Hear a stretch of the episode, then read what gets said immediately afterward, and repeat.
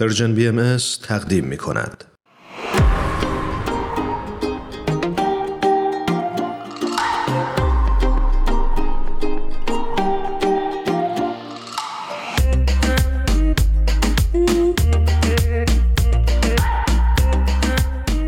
با سپاس و درود فراوان ما جناب دکتر نظام الدین میساقی رو روی خط داریم بسیار خوشحالیم از اینکه دعوت ما رو پذیرفتن مجددا خدمتتون سلام میگم. سپاسگزارم از دعوت مهربانانه شما و برنامه شما و همینطور از اینکه این وقت رو گذاشتید برای اطلاع رسانی به هم میهنان و فارسی زبانان شنونده عزیز شما. خیلی ممنون متشکریم.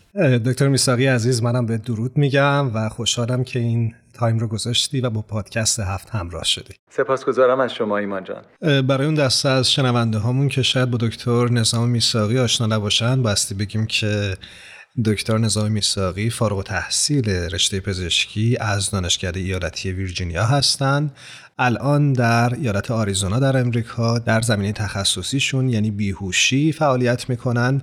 استادیار بالینی دانشگاه آریزونا هستند و در کنار همه اینها یک پادکست علمی و پزشکی دارند که اختصاص داره به تازه های مربوط به بیماری کووید 19 یا همون کرونا به اسم دانشکست. بله ما شاید بیش از سی اپیزود از اون پادکست رو داریم و اگر دوستان فارسی زبان دوست دارن که دنبال بکنن و هر هفته به روز بشن در مورد مسائل کرونا می‌تونن اون پادکست رو هم دنبال بکنن. بسیار عالی. و آقای دکتر من فکر می‌کنم شما جز معدود دکترایی هستین که در واقع هر هفته این پادکست رو راه انداختین و تازه های کرونا رو به اطلاع هم میهنان ما رسوندین. بله من فکر می‌کنم مخصوصا به زبان فارسی برنامه های هفتگی من ندیدم اما انقدر شتاب هست که به نظر من به روز رسانی یا به هفته رسانی خیلی کار مهمی هست که همه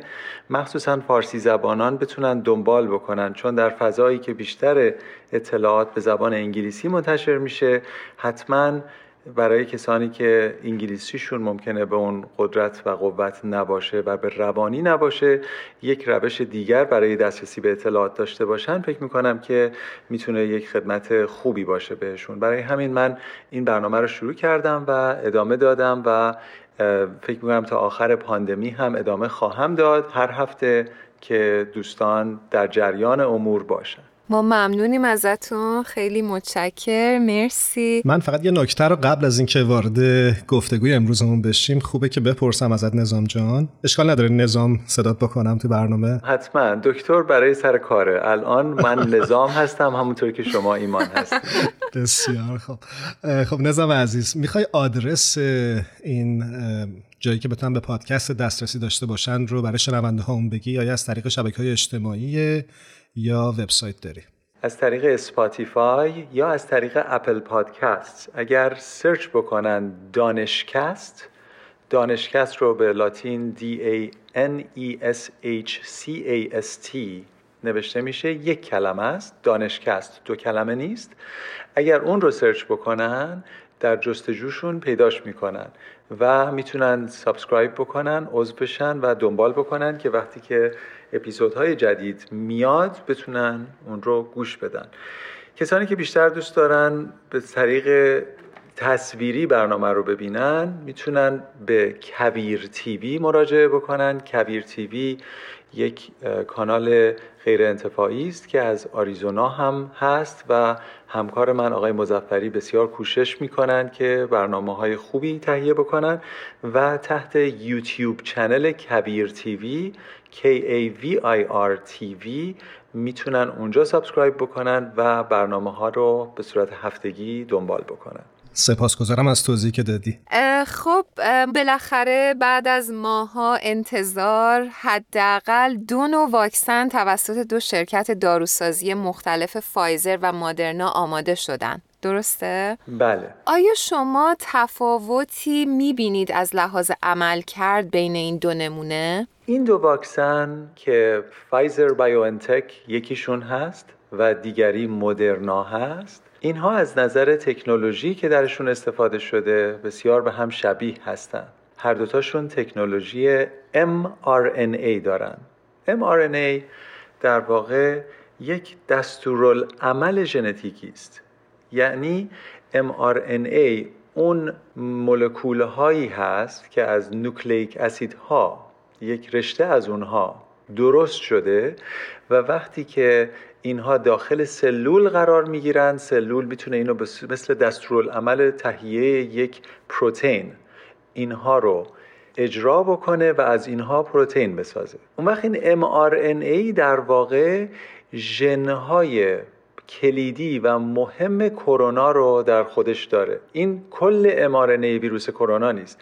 ولی یک mRNA هست که از طریق اون آمدن چند تا از این ژنهایی که اون برجستگی های خاص اون پروتئین های سپایک پروتئین که ما بهش میگیم رو در خودشون کودیفای کردن که وقتی اینها رو میایید و وارد واکسن می‌کنید و بعد وارد بدن بیمار می‌کنید از این طریق در بدن خود ما می‌تونیم دقیقا شبیه اون پروتین های برجسته روی سر کرونا رو بسازیم و بعد بدن خودمون نسبت به اون پروتین ها پاتن بسازه که بعد در آینده اگر در معرض ویروس قرار گرفتیم بدن ما بتونه مقابله بکنه با خود ویروس و ویروس بیماریزاییش رو در بدن ما از دست بده. یعنی ما نسبت به ویروس ایمن بشیم. خب این خیلی دستاورد جالبی هست برای اینکه واکسن های mRNA اتفاقا در علم واکسینولوژی بسیار جدید هستند و اینها اولین واکسن های mRNA هست که در انسان ها استفاده شدن و از نظر اینکه بینشون چقدر فرق هست الان خیلی فرقی بینشون دیده نمیشه. هر دوتاشون باید در دمای خیلی سرد قرار بگیرن. البته فایزر کمی سردتر از مدرنا. هر دوتاشون باید دو بار واکسینه بشن داوطلبان به خاطر اینکه یک بار تقریبا حدود 50 درصد می‌تونه گذار باشه. ولی وقتی بار دوم رو می‌زنید ایمنی شما به حدود 95 درصد می‌رسه و عدد هر دوتاشون با اینکه اینها کاملا در فضاهای مختلف مورد پژوهش قرار گرفتن هر دوتا به اون عدد حدود 95 درصد رسیدن که خودش به نظر من شاهکاره. شما حتی اگر واکسن آنفلوانزا رو بزنید اگر در معرض ویروس قرار گرفتید هنوز 50 50 شانس گرفتن آنفلوانزا رو دارید. ولی وقتی من میگم این واکسن 95 درصد تاثیرگذار هست یعنی از هر 20 مرتبه که شما در معرض ویروس قرار بگیرید یا از هر 20 نفری که واکسینه شدن و در معرض ویروس قرار می‌گیرن فقط یک نفرشون قراره که بیماری کووید 19 رو بگیرن. خیلی عالیه خیلی. بله. تفاوت دیگرش این هست که واکسن فایزر رو در فاصله سه هفته از یکدیگر باید بزنید. واکسن مدرنا رو در فاصله چهار هفته از یکدیگر باید بزنید.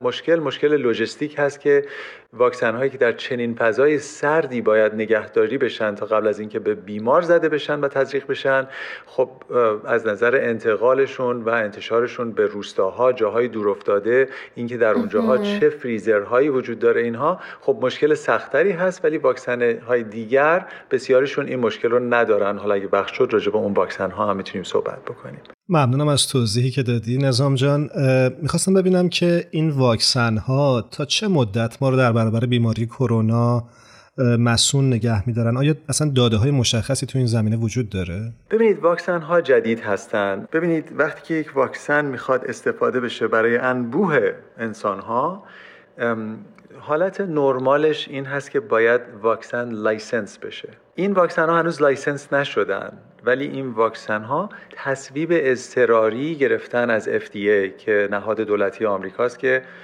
موظفه که چنین کارهایی رو برای داروها و غذاها بکنه. و تصویب اضطراری گرفتن برای اینکه ما در یک شرایط اضطراری هستیم و یک پاندمی هستیم. داده ها الان محدود هست. داده هایی که داریم محدود به سه ماه هست. ولی خیلی خوب هست. در سه ماه بعد از واکسیناسیون که در اون گروه 44 هزار نفر فایزر و در گروه سی هزار نفر مدرنا. البته یادتون باشه که حدود نصف اونها کنترل بودن و واکسن رو نگرفتن و نصفشون خود واکسن رو گرفتن. اینها پروتکل هایی دارن که داوطلبان باید برن و آزمایش خون بشن هر چند هفته یک بار. و ما الان داده های سه ماهش رو در دست داریم که تمامی این هایی که واکسن رو دریافت کردن نه فقط یک تعداد کمیشون تمامیشون نه تنها در بدنشون پادتنهای ضد کرونا وجود دارن بلکه با غلظت بالا. ما اینو بهش میگیم تایتر به انگلیسی. با غلظت بالا بعد از سه ماه می‌بینید که هنوز وجود داره در بدن اونهایی که واکسینه شدن. برای همین ما می‌دونیم که سه ماهش که قطعیه و چون عددش بالا هست فکر می‌کنیم که ماها اگر نه حداقل یک سال قراره که طول بکشه و این ایمنی مانا باشه. این رو من خاطر نشان بکنم. بسیار از دوستان این رو ممکنه ندونن. خیلی ها فکر می‌کنن که اگر خود ویروس رو بگیرن حتما ایمنیش خیلی می‌تونه بهتر از واکسن باشه. این دقیقا برعکس اون چیزی هست که شما فکر می‌کنید ایمنی که شما از واکسن می‌گیرید به مراتب قویتر هست به صورت میانگین از ایمنی که بعد از بهبود یافتن از بیماری کووید 19 می‌گیرید. حالا چرا؟ بسیاری از افرادی که کووید 19 رو به صورت بدون علائم می‌گیرن و یا اونها بسیار خفیف می‌گیرن. الان ما شواهدش رو داریم که در فاصله سه ماه در بدنشون دیگه پاتن اصلا نمی‌تونید ببینید. حتی شواهدش رو داریم که کسانی که کرونا رو گرفتن خفیف برگزار کردن و بعد از چند ماه برای بار دوم گرفتن. بله. ولی در گروه واکسیناسیونی ها هنوز چنین چیزی صادق نیست. تنها کسانی شبیه به واکسن ایمنی دارن که بیماری کرونا رو سخت گرفته باشن. من به هیچ کسی تجویز نمی کنم که بیماری کرونا رو سخت بگیره. برای اینکه بسیار بیماری سخت و به بسیاری از سیستم های مختلف بدن می‌تونه آسیب بزنه.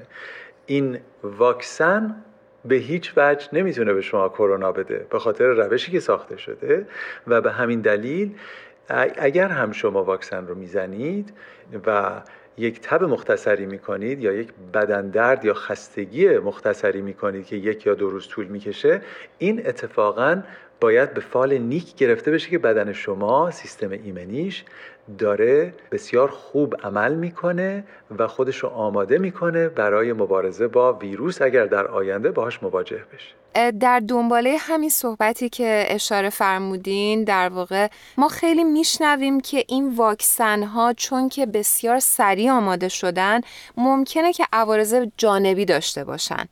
در دراز مدت البته. آیا چنین چیزی اصلا درسته؟ من فکر می‌کنم که ما باید اول تعریف بکنیم که منظور ما از عوارض چی هست. خیلی از کسانی که اصولا نسبت به واکسن ها بدبین هستند ممکن هست که یک حافظه تاریخی از بعضی از واکسن ها داشته باشند مثلا در دهه هفتاد میلادی یک جور واکسن آنفلوانزا به بازار آمد که یک درصدی از کسانی که دریافت کردن اون واکسن رو مبتلا شدن به یک بیماری عصبی به نام گیلیان بره که مقداری تو کنترل دست و پاهاشون رو از دست دادن و بعضی از اونها هیچ وقت بهبود پیدا نکردن. و خب اینها در حافظه تاریخی انسان ها هست. ممکن بود در اون واکسن ها یک عواملی یک عنصرهایی وجود داشته که بدن ما نسبت به اونها پادتن می ساخته و این پادتنها به طور اتفاقی در بعضی از بیماران به بافت عصبیشون حمله می کرده توجه می کنید؟ بله. اونها تشخیص داده شدن در اون زمان و دیگه از اونها در واکسن ها استفاده نشد و بعد از اون کما اینکه می‌دونید مثلا در هیچ آنفلوانزا واکسیناسیون این اتفاق نیفتاد. یا حتی کسانی هستند که شاید خاطرشون باشه اونهایی که مقدار سنشون بالاتر هست. بعضی ها بهشون میگن متأخرین. اونها شاید یادشون باشه که بعضی وقتا می‌شد کودکی رو میبردن بهش واکسن فلج اطفال می‌زدن و اتفاقا اون کودک فلج می‌شد از طریق بله. اون واکسن فلج اطفال. و برای همین اینها میشه پایه های بدبینی امروز نسبت به علم امروز. منتها خب ما باید بیایم اینها رو یکم در موردش صحبت بکنیم. اول از اینکه آیا من می‌تونم از طریق این واکسن فایزر بایوانتک و یا مدرنا خود کووید رو بگیرم؟ نه به هیچ وجه. حتی یک درصد صفر درصد اینا اصلا احتمالش وجود نداره. دلیلش این هست که اونهایی که داستان فلج اطفال و یادشون هست ممکنه که نمی‌دونستن که اونها ویروس های تضعیف شده بودن. در بعضی از بیماران اتفاقا ممکن بود بیماریزا باشن. ولی روشی که این واکسن ها تهیه شدن اصلا درش ویروسی وجود نداره. برای همین نسبت به واکسن های پیشین اینها از تمیزترین واکسن ها هست.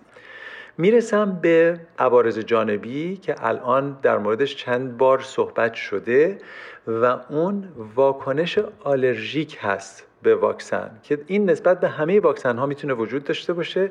8 تا case report ش رو من در یک paper خوندم حتما بیشتر از اون بوده. این 8 تا رو در یک جا نوشتم که بعضی ها که خودشون پیشینه مشکلات آلرژی خیلی بالا دارن. نه آلرژی که مثلا من به گربم حساسیت دارم نه منظور اون نیست. منظورم کسانی هستن که فرض بفرمایید اگر یک مورچه قراره که اون به اونها نیش بزنه یا گازشون بگیره اونها ممکن هست که تمام بدنشون باد بکنه و تنفسشون مختل بشه و هیستامین در بدنشون به صورت خیلی زیاد ترشح بشه و ضربان قلبشون بالا بره و فشار خونشون بیفته پایین. این رو ما بهش میگیم آنافیلاکسی. در بعضی از بیماران بسیاری اندک هستن اینها. این اتفاق افتاده ولی معمولا اینها پیشینه مشکلات آلرژیک داشتن. و این هم خودش رو در سه چهار دقیقه اول نشون میده. هیچ وقت اینجوری نیست که شما الان بزنید و پس فردا آنافیلاکسی نشون بدید. اصلا این گونه نیست.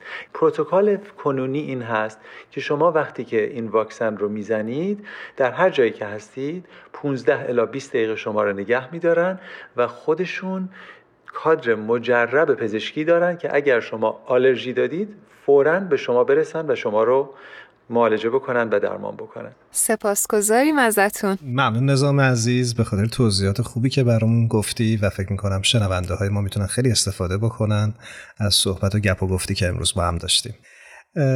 سورپرایزی که توی برنامه پادکست هفت هست و همیشه از مهمانان این برنامه می‌پرسیم اینه که در انتها ازت خواهش می‌کنیم که یک ترانه فارسی رو به سلیقه خودت و میل خودت به شنونده های این برنامه تقدیم کنی. من فکر می‌کنم که سایه کمر که اشاره به مصوم مصوم داره شاید خیلی قشنگ باشه که پخش بکنید که عزیزان بشنون. کار زیبایی هست از علیرضا شفقی نژاد و ایران فیلهارمونیک. سپاسگزاریم ازت. حتما میریم میشنویم با هم. تا قبلش ازت خداحافظی می‌کنیم. امیدواریم هر کجا هستی خوب و خوش باشی. خیلی ممنون از صحبت های امید بخشتون. خیلی خیلی لذت بردیم. ممنون. خدا نگهدار. سپاسگزارم.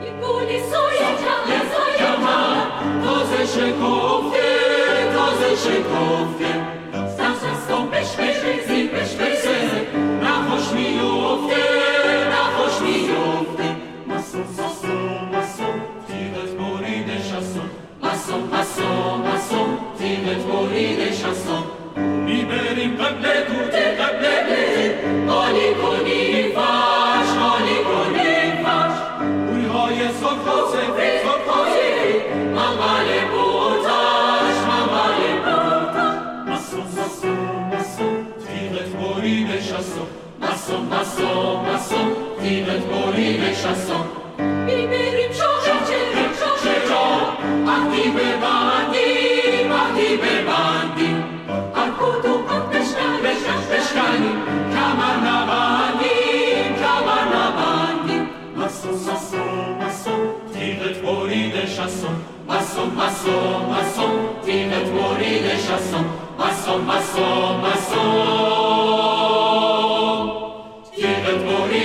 awesome.